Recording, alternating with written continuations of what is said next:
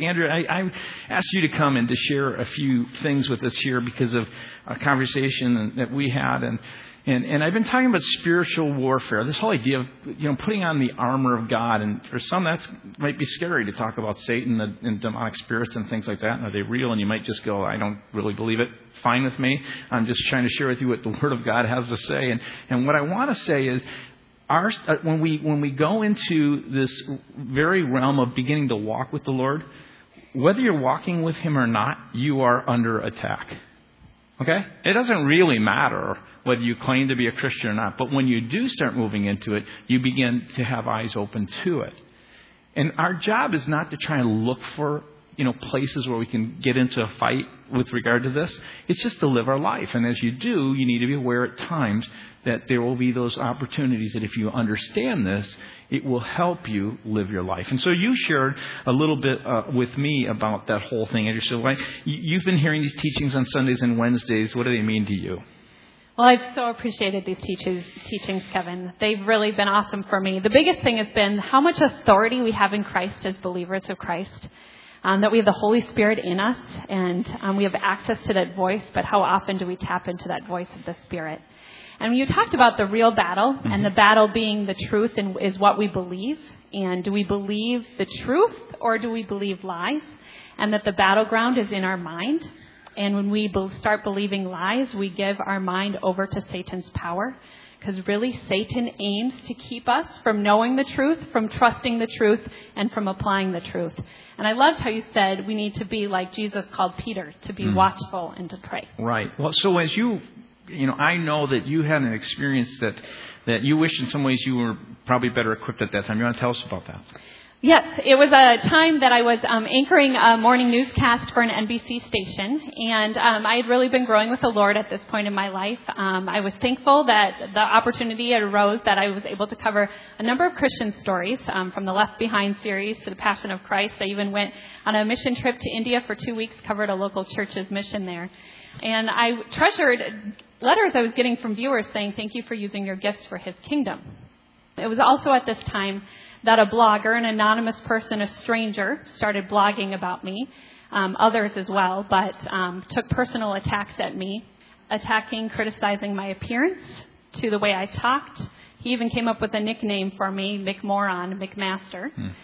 Um, there were a number of names that he gave me. Um, these blogs continued daily for several months. And he even made a list at one point of everything he didn't like while I anchored the two hour newscast.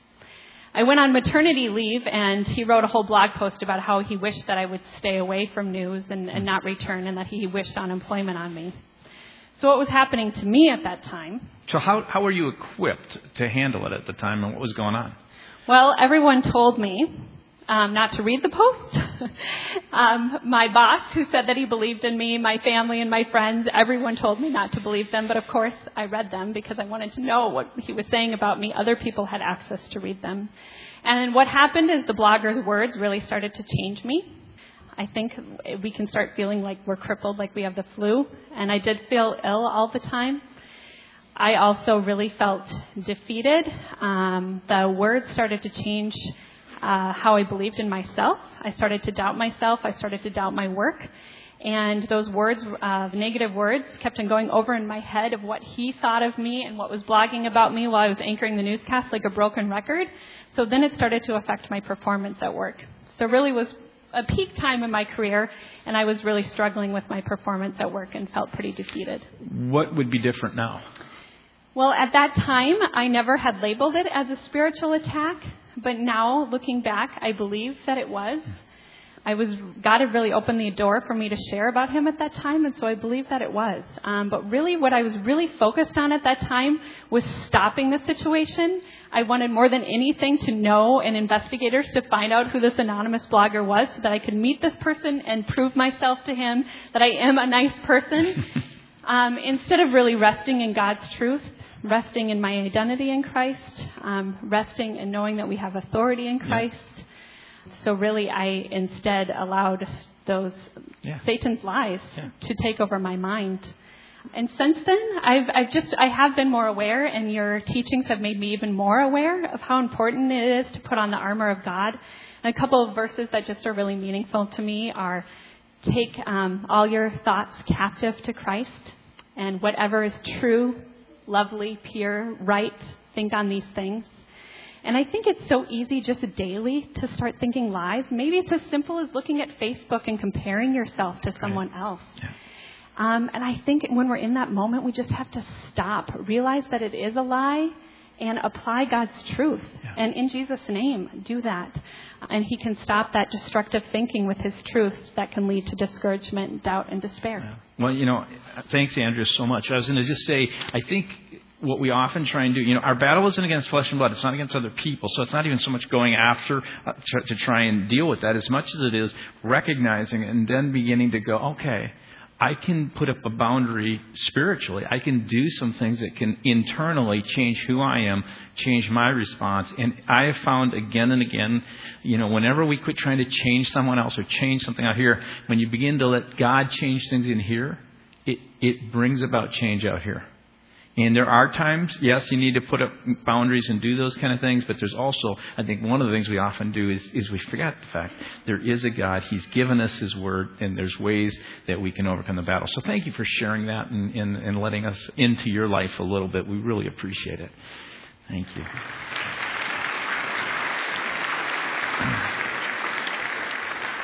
I felt it was important that we kind of get a real life story because this stuff is real and it happens, and you may not even be aware of things like this. So I'm going to ask us at this point, I'm going to read the scripture and ask you to stand, would you? And as we stand, I, I just want to read this over you and take this in as if Paul is writing or the Spirit of God is speaking to you. Finally, be strong in the Lord and in his mighty power. Put on the full armor of God so that you can take your stand against the devil's schemes. For our struggle is not against flesh and blood, but against the rulers, against the authorities, against the powers of this dark world, and against the spiritual forces of evil in the heavenly realms.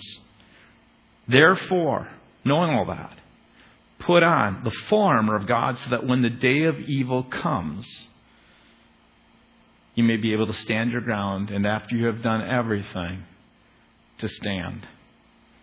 Stand firm then, with the belt of truth buckled around your waist with the breastplate of righteousness in place, and with your feet fitted with the readiness that comes from the gospel of peace. In addition to all this, take up the shield of faith with which you can extinguish the flaming arrows of the evil one. And then take the helmet of salvation and the sword of the Spirit, which is the Word of God. Father, I pray that we begin to dress ourselves in these truths that we've been talking about. And today, teach us about the importance of this sword of the Spirit, which is the Word of God. In Jesus' name, amen.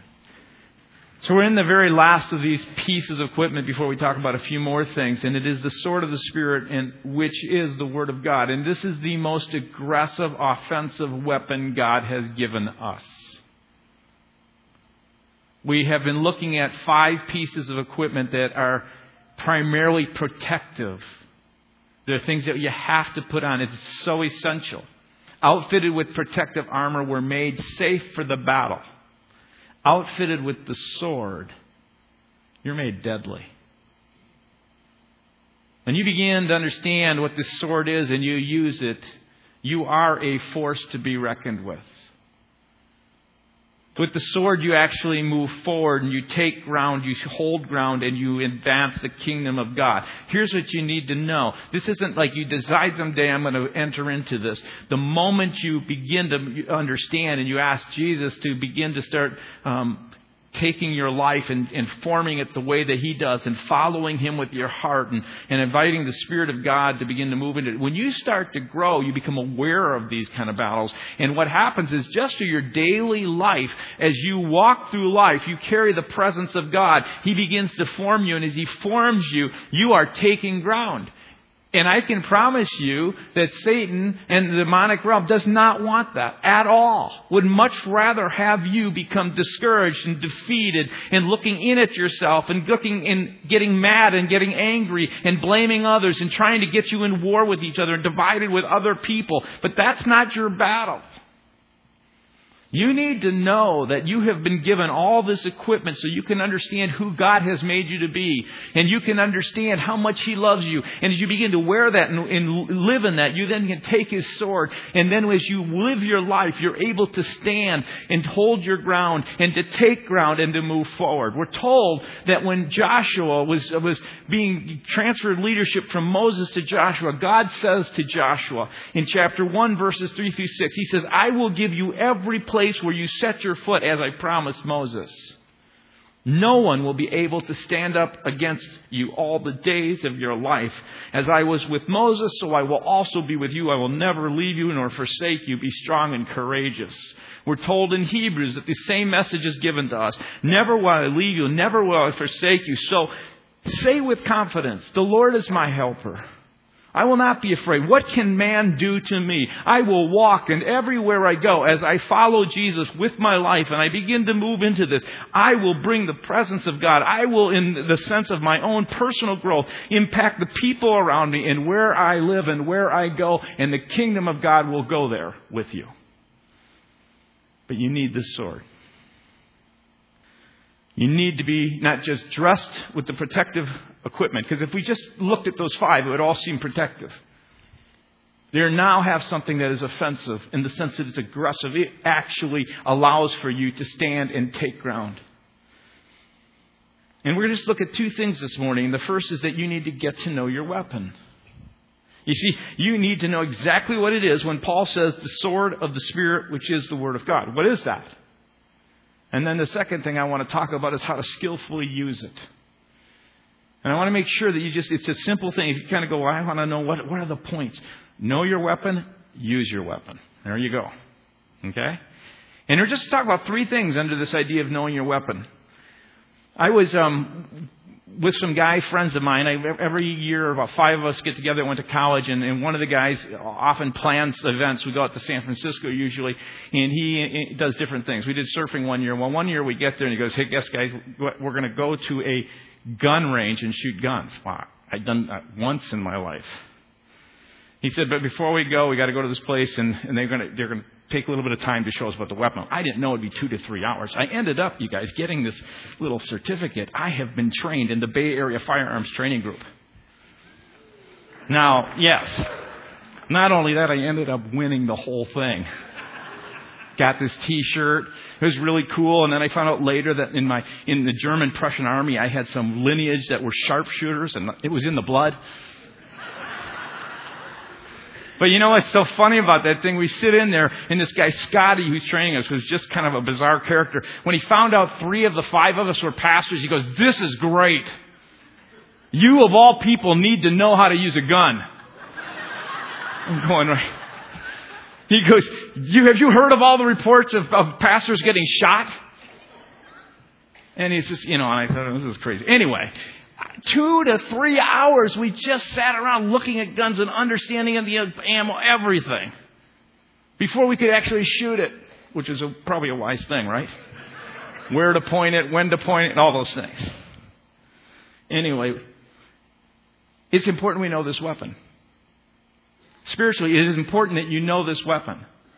You need to know what is the sword when he says, What is the sword? So, what is the physical thing he's talking about in that day? And, and then, why does Paul call it the sword of the Spirit? And then, why did he add this little appositional phrase, which is the Word of God? So let's just begin by what is a sword. And I'm just going to, I, I, want to run through this quickly because I'm not going to get to the last part, which I think I really need to. But there are a number of different swords that were in Roman history, and they, they varied, just like in our own world. You know, ammunition and, and, and weaponry changes as you progress. And, and so one of the most common swords at one point was called the gladius. It was this heavy, broad, long bladed sword. And sometimes they said it was so heavy you would have to use two hands. It had only one edge that was sharp. It was a bit more cumbersome and awkward to use, so that when the Roman soldiers would take that shield, sometimes when they would actually march, they had these long spears, javelin kind of things they'd use, but a lot of times when they get close, they would use this gladius in order to thrust. That's how they would kill. It was not really a striking instrument, although you would strike to try and get someone off balance, but you usually used it to thrust. It's from the word gladius that we get the common word gladiator. It gives you just a little the derivation of that.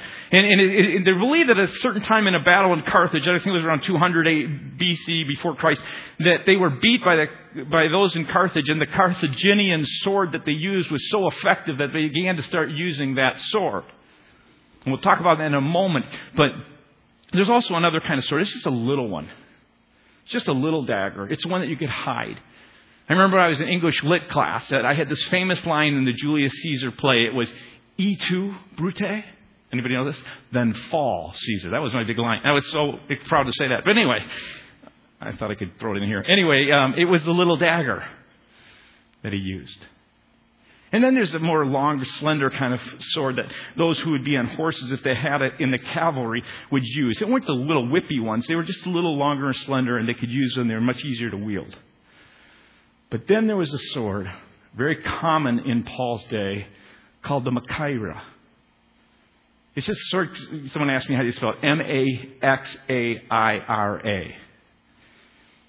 And this Machaira sword was a brutal weapon. It was about a foot to 19 inches long. Varied according to the size you wanted. It was a double-edged sword, or as the actual word is double-mouthed in Greek. It, it meant that on both sides it was incredibly razor sharp.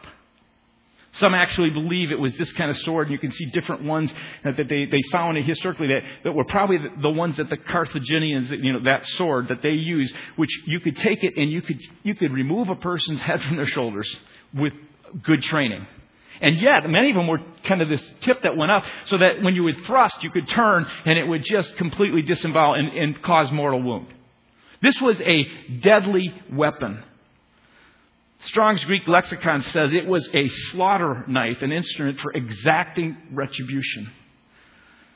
26 times in the New Testament, this word Machaira is used. Some of the passage you may recall is Hebrews 4:12 when it says the word of God is living and active, sharper than a double-edged razor sharp sword, being able to cut between bone and marrow, that idea. Luke 21:24, they fall by the edge of the sword and shall be led away captive. Another passage of scripture, if you've had some training or been in the church at some point, John 18, 10 and 11 says, Peter, who had a Machaira sword, drew it and struck the high priest's servant, cutting off his ear. It was so sharp. The sword was smaller, but when wielded, was a killing machine. One way to look at it is you could say the gladius being this big one was like a rifle. You know? And then you could look at the small little dagger as kind of that thing you hold in your pocket, that little kind of gun. What would you call it? Uh, yeah, see, everyone says Derringer. I, it's, it's a pocket pistol. Anyway, anyway, it's a Derringer, yeah. Or you could hold a semi automatic handgun, which is kind of what the Machaira was. It was a deadly gun, sword. Now, Paul says it's the sword of the Spirit. So, why does he say of the Spirit? What's the necessary reason for saying that? You see, the idea of, of the Spirit could mean it's an adjective, so it's a spiritual kind of sword. But when you think about it being a spiritual kind of sword, it doesn't make a lot of sense. And, and, and you go through Scripture because all these pieces of equipment are, are kind of, in its physical form, Roman armor or protective gear that were being used in a spiritual sense. So why all of a sudden now does he have to say it's a spiritual thing? But there's also another way to, to translate that of the Spirit, which is a lot of commentators will agree with, and it's, it's what's called a, a, a, a genitive of origin, and it means basically it is the sword from the Spirit given by the Spirit. And that's an important thing to understand. So it's a sword that is given by the Spirit. That puts it into your mind and into your heart or into your hand, so to speak, at an appropriate moment. It's almost as if you understand that as you walk in life, you, as you have invited the Holy Spirit, if you've asked the Holy Spirit to control you and to fill you and, and to be a part of you, and you walk your day and you begin your day and say, Jesus, I want to follow you with all my heart, and Spirit of God, I want you to live fully inside of me. I invite you to do this. It's then as you walk with Him, He has the ability to place in your heart and your hand and your mind at that moment the sword in the heat of battle when you need to take and stand and hold your ground or to move forward for the kingdom. There's examples in Scripture that gives you this. Matthew 10, 16 through 20. Jesus sends out the 12 with instructions, and at one point he says this, this kind of backs this whole thing up. He says, I'm sending you out like sheep among wolves. Be on your guard. When they arrest you, do not worry about what to say or how to say it at the time you will be given what to say, for it will not be you speaking, catch this, but the Spirit of your Father speaking through you. Another time, right near the crucifixion, as Jesus is giving out all these instructions, he wants to make sure he has them all instructed well. He talks about abiding, being in the, the rootedness of, of Christ. And then at a certain point, he says, Now I want you to know the counselor. And we usually think about a therapeutic kind of counselor. The counselor here is more like the advocate. It's kind of like in a court of law when he says, Counselor, would you come to the bench? He's talking about this one who really has the ability with a word to protect you and to keep you um, safe, to empower you for whatever it is that you need to be empowered for. And he says, This advocate, counselor, the Holy Spirit, whom the Father will send in my name, will teach you all things and will remind you, will bring to you out of everything I've said to you. The life of Jesus was filled with how the Spirit of God was given to him. You know, Jesus, we get this idea that he was both God and man, that he really, we don't give the, the credence to the fact that he gave up all the power and all those things. He, he gave them to the Father. Didn't, grasp them, but he lived as a human being, both God and man, and he was reliant fully on the Holy Spirit so that when people came to him and they tried to stump him, it was stump Jesus kind of thing. We're going to try and trip him up. And they would come to him and they'd say things like, you know, who should we pay taxes to? Caesar or God? What school of thought do you really believe is the right one on divorce? Um, they would come to him and they would ask them questions about, about whose authority you think it is. Well, how many wives do you have at the resurrection? Is there really a resurrection? That kind of thing. And then Jesus would always have the word at the right moment, and he would use the sword, and it would end the argument. And finally, it says in Matthew, near the end of Matthew, it says that no one could say a word in reply to Jesus. And from that day on, no one dared to ask him any more questions. Because he had this incredible ability to take the sword that the Spirit gave him and to cut through it and advance the kingdom of God. So we take the sword of Spirit which He gives us, and then He adds this phrase, which is the Word of God. Now, before you get too quickly along the lines thinking, oh, yeah, the Word of God, that means you take the Bible. You know how we all say, did you bring your sword? You know, use, use the sword. The Bible. This is really a bunch of swords. He doesn't use the word logos, which is the traditional idea of what it means when you were to use the word for the Bible. He doesn't use that word. Like in the beginning was the word, and the word was with God, the logos, and then he has other places where he talks about the scripture. He uses a word called rhema. if you were to spell it and transliterating it from the Greek, it's R-H-E-M-A. Rhema. Might be a good thing to put in. The rhema word of God. It's the idea that it's the utterance. It's God's word coming to you in your heart in the moment, specifically for a purpose, for that reason. That it's a, it's a sense of a quickened word. It's an empowered word for that moment, in that place, in that battle.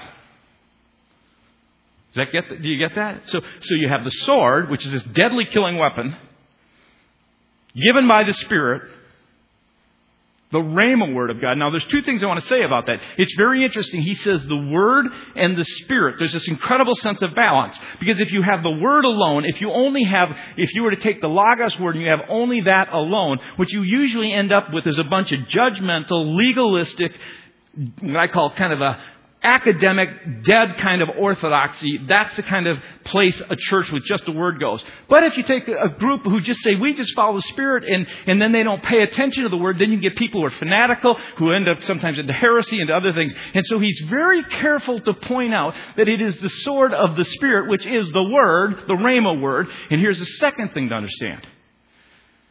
The Rhema word of God is always going to be consistent with the Logos word of God. The Spirit of God who wrote the Word through the, the apostles and others and, and throughout history is not going to contradict Himself when He comes into your heart. Does that make sense? So there's this incredible balance that we as a body are going to live in.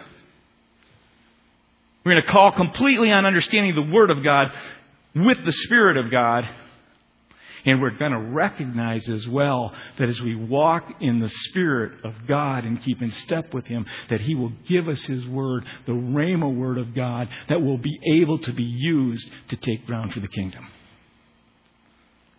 And so He brings these things together.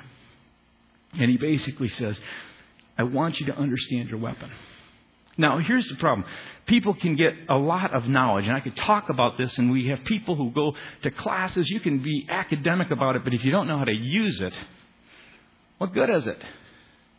I was um, about 24 years of, old, of age back in Fox Lake, Illinois, when I was a pastor going to seminary. I was pastoring his church, going to seminary at the same time, and I just got done speaking that morning. Went to the gas station to fill up my car, and there was a lady. She was a young lady who was about 50 and um, really young, and uh,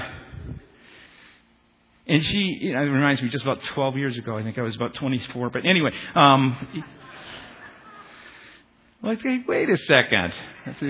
Anyway, so here she is, and she's fumbling to try and get the you know the thing into the gas tank and I'm kind of watching, I'm not sure and she got it and she was got done with that and then she starts to take out her checkbook and and I see her just hardly not knowing what to do. She looks confused. I just came up to her. I said, Can I help you? And she started to cry. I said, I lost my husband about three, four weeks ago, and I don't even know how to write a check. Here she has this thing. She doesn't know how to use it.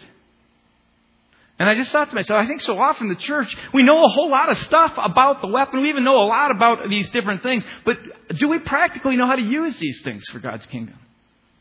And so I want to talk just briefly about using this weapon and doing it skillfully. And there's just four things, and I'm not going to have enough time to get into all this, but one is you need to know God's Word. You need to know all these, God uses most often these words from His Word of God. Now there's times He also uses other things. We have a ministry that I'm really excited about called Gateway Ministry where we help people hear the Spirit of God. Because once you get to know the Word, you then have to hear the Word. You need to hear the voice of God in the midst of the battle. So the first step is knowing so that you can be able to hear. So that when you begin able to hear, you can speak it. And then you got to live it. You get those four things? You got to know it so that you're in a place you can hear the Spirit. And when you begin to hear the Spirit and the voice of God, you'll be able to speak that out. And as you speak it out, sometimes you have to speak it out and walk it out. You have to live it out. That's how you use the weapon of the Spirit that gives you the sword, that, that weapon of the sword that the Spirit gives you. Now, knowing the Word of God, I just want to say this. If you are young in your faith, you're going, boy, I just am just starting to follow Jesus. I don't even know this word much. Guess what? God is so gracious. He's like a father. Those of you who brought little Lincoln here to be dedicated, you don't expect him to feed himself and do those things. That's all part of his growth. And, and, and when you watch a child, you want to make sure they grow. If you are young in your faith, here's the thing. It's an opportunity to grow. God will be with you. He'll protect you. He'll give you even the words you need because he's a gracious father to protect you through that time. But at a certain point, he's calling you, every one of you to say at a certain point, I need to know God's Word. I need to grow up because the whole hope of raising Lincoln is that someday you will have outfitted him enough that he'll have the character actually at a certain point to live his life. Church, we have to get to the point where we know God's Word, not just in our head, but we know it so we can live it and use it. And really make a difference in the lives of people around us. I, I, I just feel this deeply right now. I'm calling us. I believe the Spirit of God is calling us to be a force in the world around us. Not in a judgmental way, but in a way where the Word of God so fully changes and transforms us that as we're transformed, the world around us changes. So you need to know the Word. You need to hear the Word. So knowing the Word, there's all kinds of opportunities to begin to get to know God's Word. You time to take time just to read God's Word or to find um, some groups in a small group. Maybe it just means coming on Sunday mornings. You're maybe at a point where all you need to do is start hearing the Word preached. You need to know what your next step is. We talk often in our church about what's your next step to know, follow, and become like Jesus. What is it? Talk to someone. Understand it so that you can begin to know the Word. Then get into a place where you can hear the Word. Begin to move to a place. And you may have never done this before. You may have accepted Christ, but you may have never said, Jesus, I so fully want to follow you that I also want to honor this third person who's just as important in the Trinity. It's not Father, Son, and Holy Bible. It's Father, Son, and Holy Spirit. Spirit of God, I want you to fill me. I invite you to come into my life and to take control and to move through me and to live through me and to do that on a daily basis. So that you can be close enough to begin to hear the voice of God and to walk in it. The other, just a simple way to explain this is a couple Sundays ago, I came up here it was a Sunday in peace and I was supposed to transition the worship into an announcement time. I got up here, I could hardly do it. I was kind of what I call undone because of what had just happened. I had been in, in, in, in the pew just like you sit and I'd been worshiping, but what had happened before that, I was struggling with something that had happened that I was wrestling with, and I just had a hard time entering into it. And then I just finally decided, and I encourage you, you know, there's all kinds of reasons not to worship. I don't like the music. I don't like this. This isn't, or I've got this going on in my life. I'm thinking about this. I want to tell you, I remember at a certain point I just said, God, I'm going to forget it. I'm just going to put my heart into worship and I just expressed myself in worship, began to do so, and the Spirit of God spoke to me like that. And it was powerful, and I walked up here and I was supposed to do something. But it was the word I needed that God gave me for that situation, and now I had to live it out. But I wouldn't have heard it. You know, it's like John in Revelation was in the Spirit. Does that mean he wasn't? Yeah, there's time. You can refuse to give yourself to what the Spirit's doing. We as a church could refuse, as a whole body, to refuse to give ourselves to what the Spirit is doing. Staying in our head, our tradition, whatever we think it is. But the Spirit of God is here right now saying, follow me. Invite me into all of this. And maybe saying to you particularly, invite me into your life. So that I can give you this sword. So here's the, the thing that you need to know. Is, is, is knowing the Bible is like carrying the ammunition. And, and then being able to, um, to hear the Spirit of God for Him to place in your hand is like is putting the ammo in the gun, so to speak. I'm changing the analogy a little bit. Now you got to speak it. Now I got to tell you, Satan and demonic spirits do not read your thoughts. There's something powerful about saying out loud what you've heard. It does something to you, and it does something in the realm of the spirit when it comes to times of battle. Now, I want to share with you that it doesn't it doesn't require that you have to have a, a, certain kind of degree or be in the Lord for a long time to be able to do this. My uh, my six year old daughter, I remember a time in my life. It was it was probably about 19 years ago, 20 years ago, and she was about six, seven years of age. I think she was around first grade, somewhere in there. And I had been just beginning to understand the realm of the Spirit and things of the Spirit. And I was in this place where I was meeting with some people that were what I call demonized. The, word of God never, it, the word demon possession isn't what is in the Greek. The word is demonized, and there's degrees of it. And I was speaking on this in these classes. We'll do these classes again if you didn't get a chance, because I think this is important stuff. But this, I was meeting with a person who was severely demonized at this point. And, and at that time, my daughter began to have some of these, these really bad dreams. And it was on a Tuesday night, and my daughter came into her room. It was about 1 or 2 in the morning, and she said, I, I had this horrible dream, and, you know, with these little eyes crying, terribly frightened. She came in bed and slept with us that night. The next night, we put her to bed around 1 or 2, same time of the night. She climbs into bed with us, and, and she's frightened again. She has another one of these dreams. And so the next few nights, we decided let's not fight it. Let's just bring her in the room. We had a couch in her room, so we let her sleep on the couch for the next few nights. And then I start feeling like a bad dad. You know, I gotta, you know, I can't have this kid in our room all the time. so I started praying about it. God, what am I supposed to do?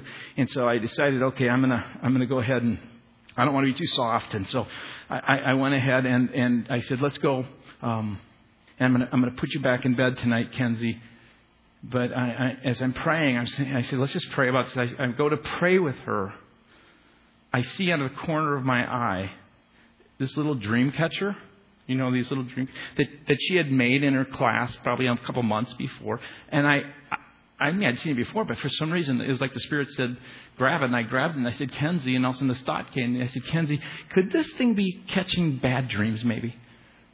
Hmm, she goes, maybe. Yes. I said, do you mind if I put it in the garage? You know, and this, I usually do this. I put it on top of the garbage before I throw it out. Before it goes into the garbage. And I said, I'm going to put it there tonight and, and I'm pray for you. And she prayed for her and she went ahead and she slept through the night. And, um, she came down the next morning and I said, Kenzie, how did you sleep? And she said, Great. And without missing a beat, her next words were, Dad, throw that thing out.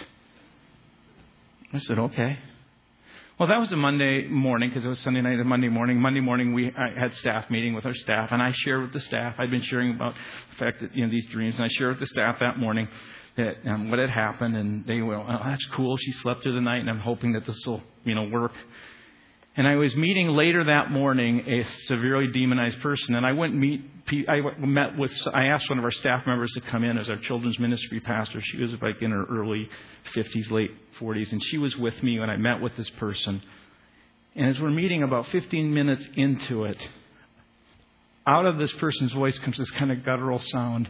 You found it. And I just went, like, I was dumb. I didn't know what to, I just like, and I look over at the staff person, and she was white. And almost reflexively, I looked at before I could even say anything. The next thing that person that person said, same kind of voice, "You found the channel causing the night terrors." Well, I'm just going, and taken back, my first words with our heavenly thought were, "Yes, God is so good. He loves us so much." He promises to protect us from all evil. I'm even, it, feels funny even sharing that with you because it feels so bizarre, but it was so true. I shared it with my daughter, that I was going to share that this morning. And then it was a few months later, maybe a month later, my, my daughter started having nightmares again. And let me just say, I don't think every dream catcher, I don't think every nightmare, this is stuff of discernment. This is what the Spirit gives us discernment and others to pray for and be in community with. But uh, she started having these nightmares again, and I immediately prayed about it. And the impression God placed on my spirit at that time, as I was reading His Word and journaling and prayer, because that's how I think the Spirit speaks to us, He basically said to me, Teach her to take authority. You know, now you've spoken it out. Now teach her how to speak it out herself and to live in it. I thought, okay. So I said, Kenzie, that night as I went to go to put her to bed, I said, Kenzie, are you afraid of having dreams? And she looked at me with these big eyes and said, yes. And I said, I want to try something because if these could be, if they're really bad spirits, since they are, you have the ability to say no to them. They have no right to harass you. Jesus has given you authority because you've asked Him into your heart. You can speak with authority. So I said, let me just tell you a story how I can help you understand it. I said, Kenzie, when I was a, a boy and, and, and I was younger and my brother two years older, we would fight. We'd be down at the bottom of the stairs fighting away in the family room. And my sister, who was five years younger, would stand at the top of the stairs and she'd go like this. Boys, cut it out. Someone's going to get hurt. And we just look at her like you just did there and laugh. Like, big deal. And we keep fighting. And then she'd run off crying to mom, and we'd hear her talking to mom, and we'd hear a bunch of things. She'd come back out, and then she'd go. And this only probably would have to happen once. She'd go, Boys, mom said, cut it out. That changed the game. Because we knew there was authority behind her. And I just said, Kenzie, tonight, if you have a bad dream, you wake up, I just want you to say, Jesus says, I'm God's child. Leave now. Jesus says, go. You cannot stay here. Honest truth. It happened. She did it. She fell back to sleep. She got up in the morning. She looked at me smiling. She was so impressed because of the authority that she had by being able to take the Word of God that is, says, look at, you can't harass my child. Jesus says, go. I don't care if you're feeling you have obsessive thoughts that, of anxiety. You have the power and authority to say, in the name of Jesus, calling the Word of God, do not be anxious about anything, but in everything, through prayer and supplication, with thanksgiving, bringing those requests to God, I will live in the peace of God. You may be a person that struggles in the morning and you get up in the morning and it just feels like it's another cold day. Anybody feel that way? And you go, oh, how rotten is my car going to start? This is the day the Lord has made. And guess what? I, in the authority of Jesus, am going to choose to rejoice and be glad. I'm going to smile throughout this day because my God is overseeing it. Folks, this is what we're called to live in. And when you think about it, that's what the truth of God is all about in here. And as you get to know the truth of God and you begin to understand that you have the Spirit of God, in those special moments as you pray, God will place in your hand His Word, and His Word, like a sword, is a deadly weapon, and you will move forward in Christ. Amen? So we're just going to sing as a church, as a statement of faith as a body. Spirit of God, fall upon us afresh in a new way and use us because we want the sword of the Spirit, which is the Word of God, in the hands of our body, in the hands of our people. And we are here to make a difference in this life, in this community, and throughout the world. Let's stand together and pray.